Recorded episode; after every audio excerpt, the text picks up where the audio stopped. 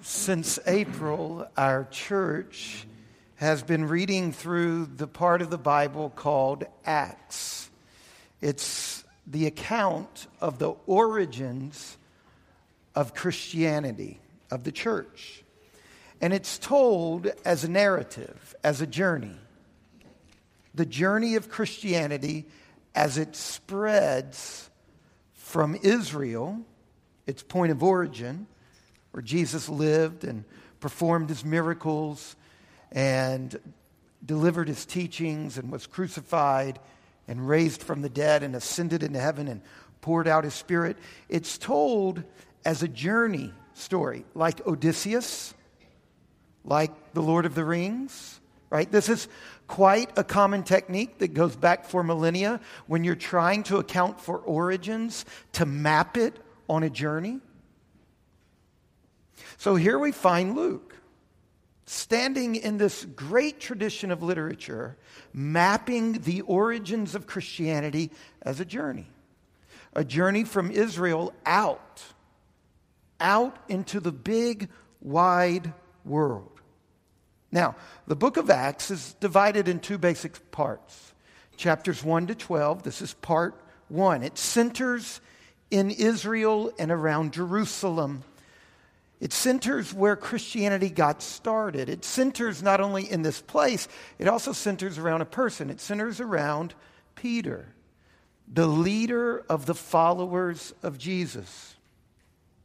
Then the second half of the book picks up in chapter 13, right as Christianity is crossing the geographic boundaries of Israel, moves up to Antioch, it's moving out into the wider world. And this time, for this part of the story, it centers not around Jerusalem as much as it centers around Paul, who's taking Christianity. He's the leader of the second half of the book. It centers as he's taking Christianity out into the wider Roman world. Now, since August, we've been following this portion of the book. We've been following Paul's journey.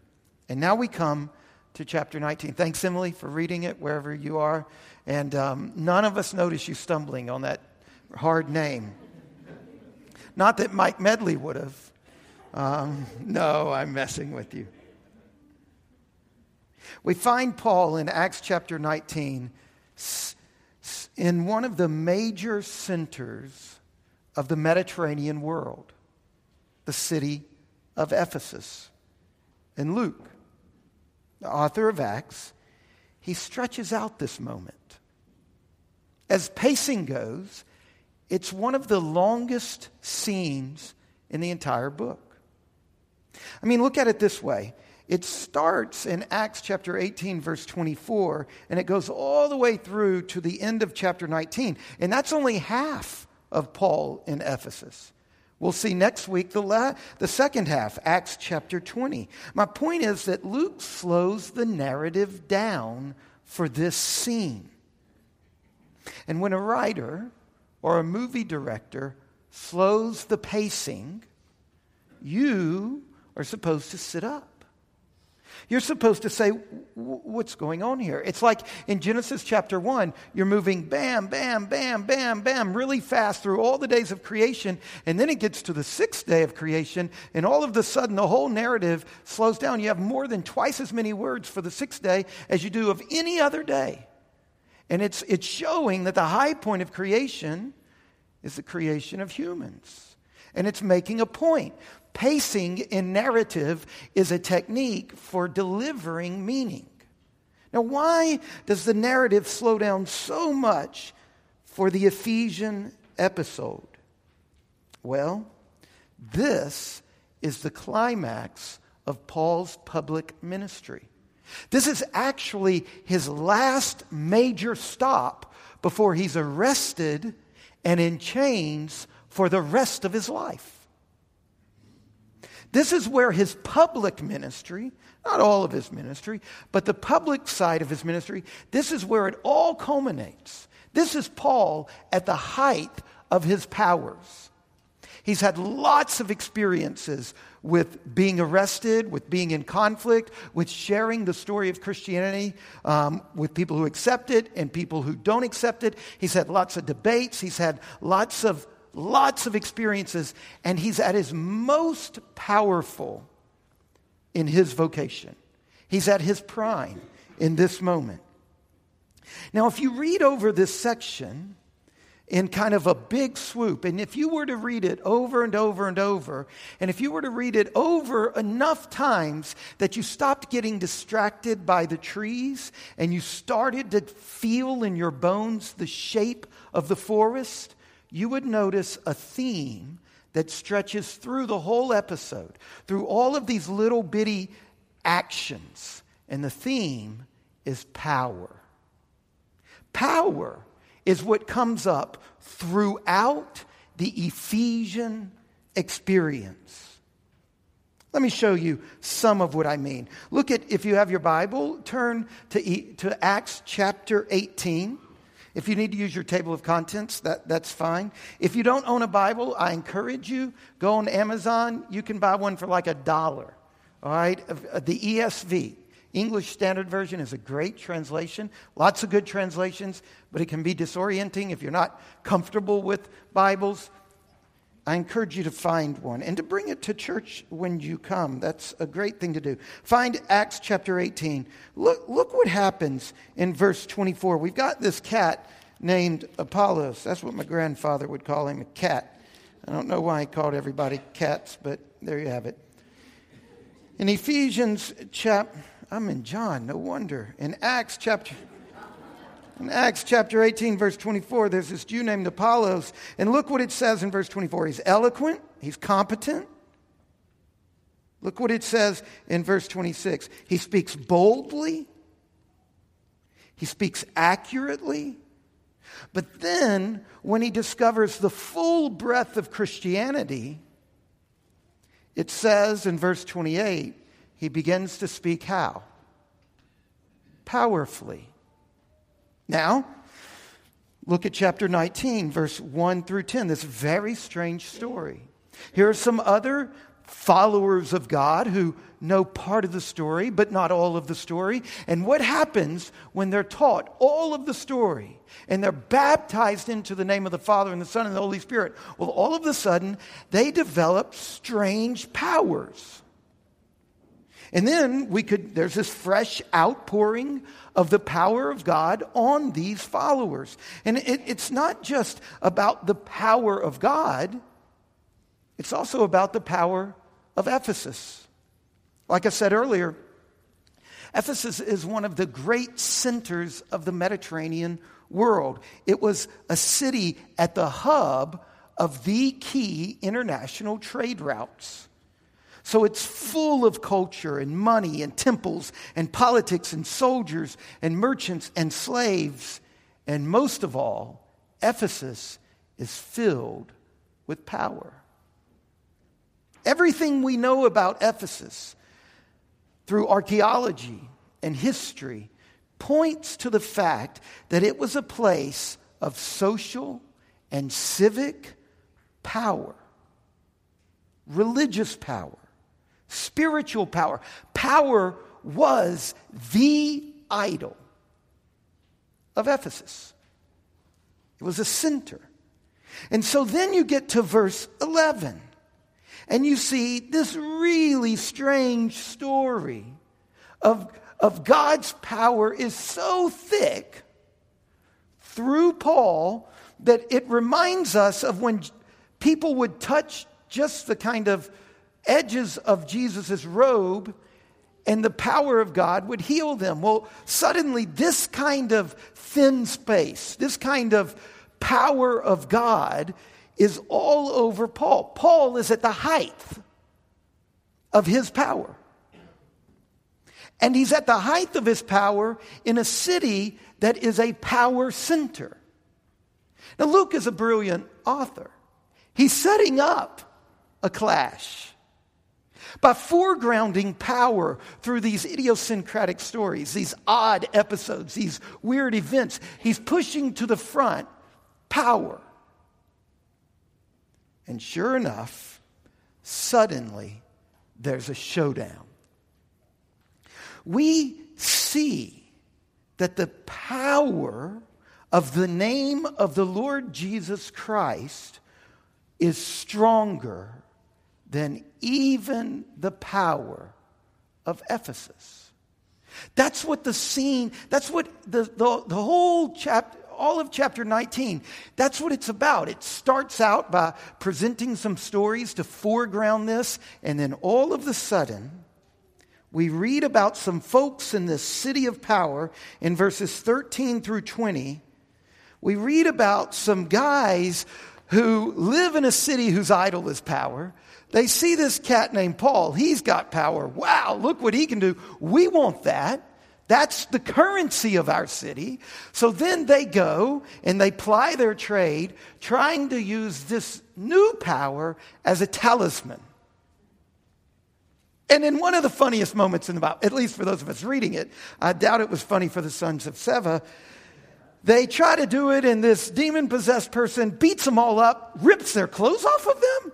Like, if, if I watch six of my brothers get their clothes ripped off, I think I would excuse myself into the street, right? But no, they all seven hang around to get naked, and then they go running through the city, and everybody hears about this.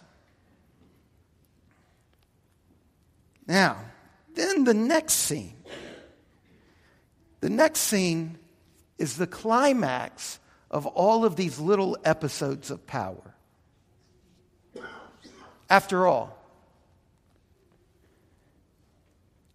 how much power does it take to get you to get rid of everything that's valuable in your life? See, that's the next scene. The next scene is the climactic move of power. It is the power of God is even stronger than the economics of the city. These people, they burned the costly magic books. God is more powerful than economic systems. Sure enough, look in verse 21. Now, after these events, Paul resolved in the Spirit to pass through Macedonia and Achaia and to go to Jerusalem, saying, After I've been there, I must also go to Rome. And having sent into Macedonia two of his helpers, Timothy and Erastus, he stayed in Asia for a while. And here we see a giant riot takes place. Now, this theater that everybody gathered in, it seats 25,000. That's the size of JMU Stadium. This was not a small riot. Can you imagine two hours of 25,000 people yelling and screaming in chaos. All of it is in response to the scenes that have just occurred. It's in response to these powerful demonstrations that have just occurred. Now, to understand this riot that comes up for what it is, let me go back because I skipped over something. Look in verse 9. Acts chapter 19, verse 9. Paul is talking to Jewish people in a synagogue about Christianity, and it says, But when some became stubborn and continued in unbelief, speaking evil of the way. Now go to verse 23. About that time there arose no little disturbance concerning the way. Twice in this chapter, Christianity is not called Christianity it's called the way. What, what's going on here? What's happening is that Luke, the author, is trying to, trying to foreground for us that Christianity isn't just a system of beliefs, it's a total and comprehensive way of living. It encompasses all of life. It's not just beliefs, it's practices. It's your public life and your private life. It's not just your morality, it's your business relationships. It's the way you spend your time and the way you spend your money and what you do with your body and what you do with your work. Christianity is a comprehensive pattern of living, and it's not just a total way of life, it is an alternative way of life. It is comprehensive and it is alternative. The Christian way of living runs counter to the way the Ephesians basically live. And when Christianity takes hold in a region, because it is comprehensive and because it is alternative, it destabilizes culture. Demetrius was right in the riot when he said, This is going to wreck everything. He was right. Christianity, because it is comprehensive and because it is totally alternative, it can be profoundly destabilizing to a culture. And that leads to conflict. That's the inevitable result. So take the two stories in Acts chapter 19, verses 11 through 20. Here we see that Christianity is fundamentally incompatible with magic. You see at first when the sons of Sceva try, try, to, try, to, try to appropriate Christianity into a magic way of doing business. And we see it second when the new followers of Jesus recognize the fundamental incompatibility, so they take and they publicly burn their magic books. It's interesting that it comments about how much they were worth, and it is a lot of money. Why didn't they sell these books and use the value of these books to help the poor? Remember, poverty was a serious issue. There was no government safety net. We know back from chapter 6 that that's a common move of new Christians. They sell their possessions and give the proceeds to the leaders of the church so that they can help the poor because the poor are getting the short end of the stick left, right, and center. Well, now we've got an enormous thing of value, but instead of giving it to a way of helping the poor, they burn it and destroy it and erase it why? What's the point? The point is that selling it to others, no, Christianity in no way can support magic. It is fundamentally, totally incompatible. And so they burn them publicly. This is John, your neighbor. This is Sarah, your friend. This is a community that knows each other, and there is a public burning of something that represents a fundamental way of living. That's what magic was everywhere in Ephesus. We know this from a large number of surviving papyri, documents from that time, where in this region, daily life was saturated with magic romance, business, chariot races, illnesses, house varmin. Virtually every aspect of human life was dealt with by various magical amulets and voodoo dolls and tablets and an assortment of other commonly available trinkets. This is the core of living. This is as Ephesian as apple pie is American. So, the burning of these magic books is not only a way of preventing them from being used, it is a visible, dramatic, irreversible no to that way of life. That's one reaction to the total alternative way of life that Christianity embodies. Some people accept it. But in the second half of chapter 19, Demetrius gets the businessmen of the city together, and there's another way of reacting to the total way of alternative living. Demetrius is right. He has clearly seen the nub of the issue. He's not the head of the guild for no reason. This is a smart businessman. He knows what's at stake. He sees that the growth of Christianity wrecks the economy, that economics are not morally neutral. And he sees this.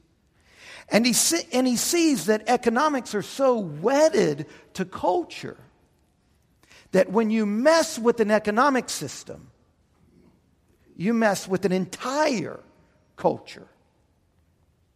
So look at it this way the burning of the magical books in verse 19 causes an uproar. Demetrius and the craftsmen.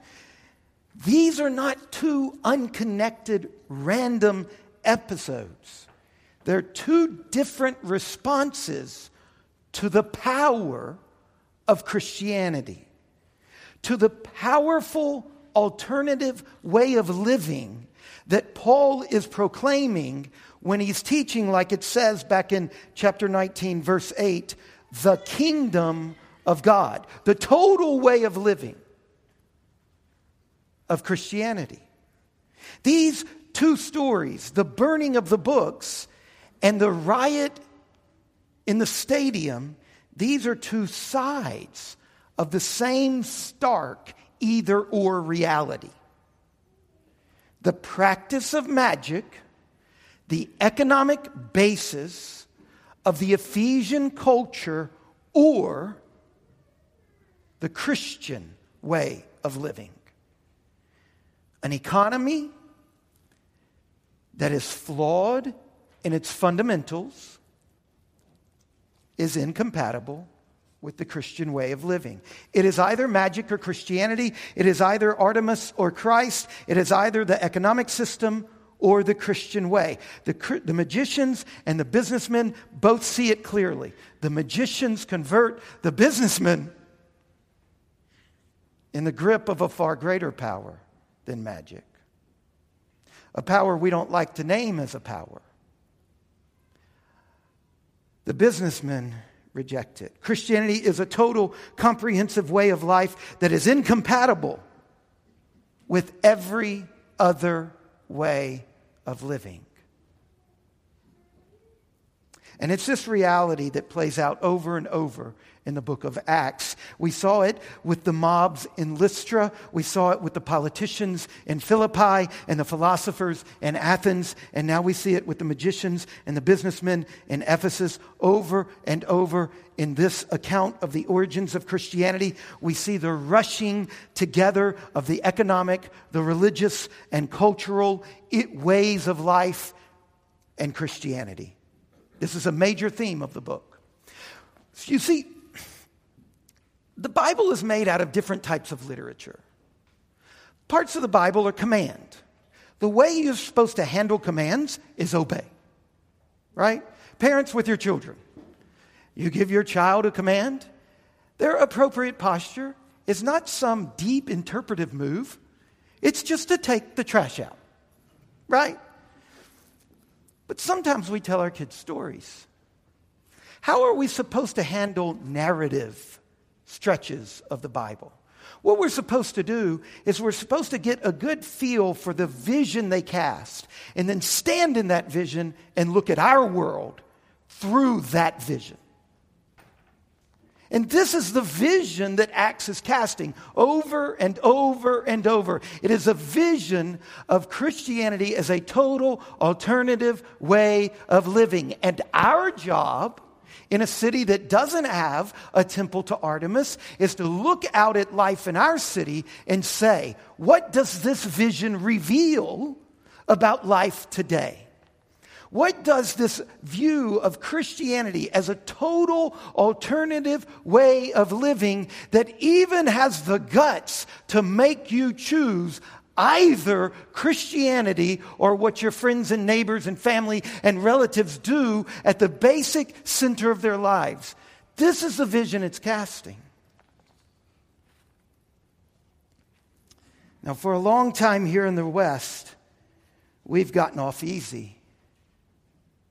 I mean, here in the West, Christianity has been at the center of society and culture. I mean, just, just think about this one fact. Even Donald Trump has to claim Christianity to run for the presidency.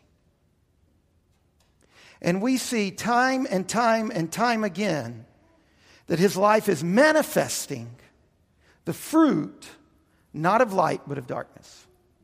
You can't run for president successfully in America without siding up with Christianity. That's the way it's been.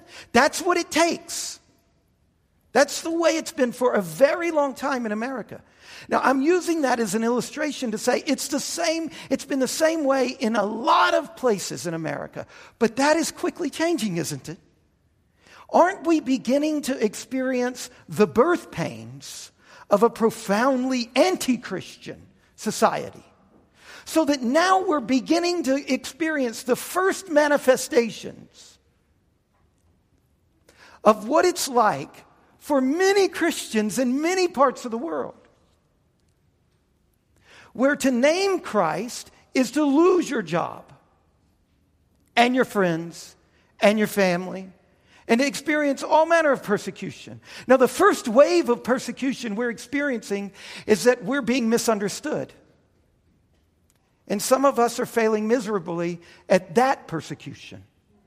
In America right now, if you name the exclusivity of Christ or of the Christian sexual ethic, you're misunderstood as being unkind and intolerant and hateful.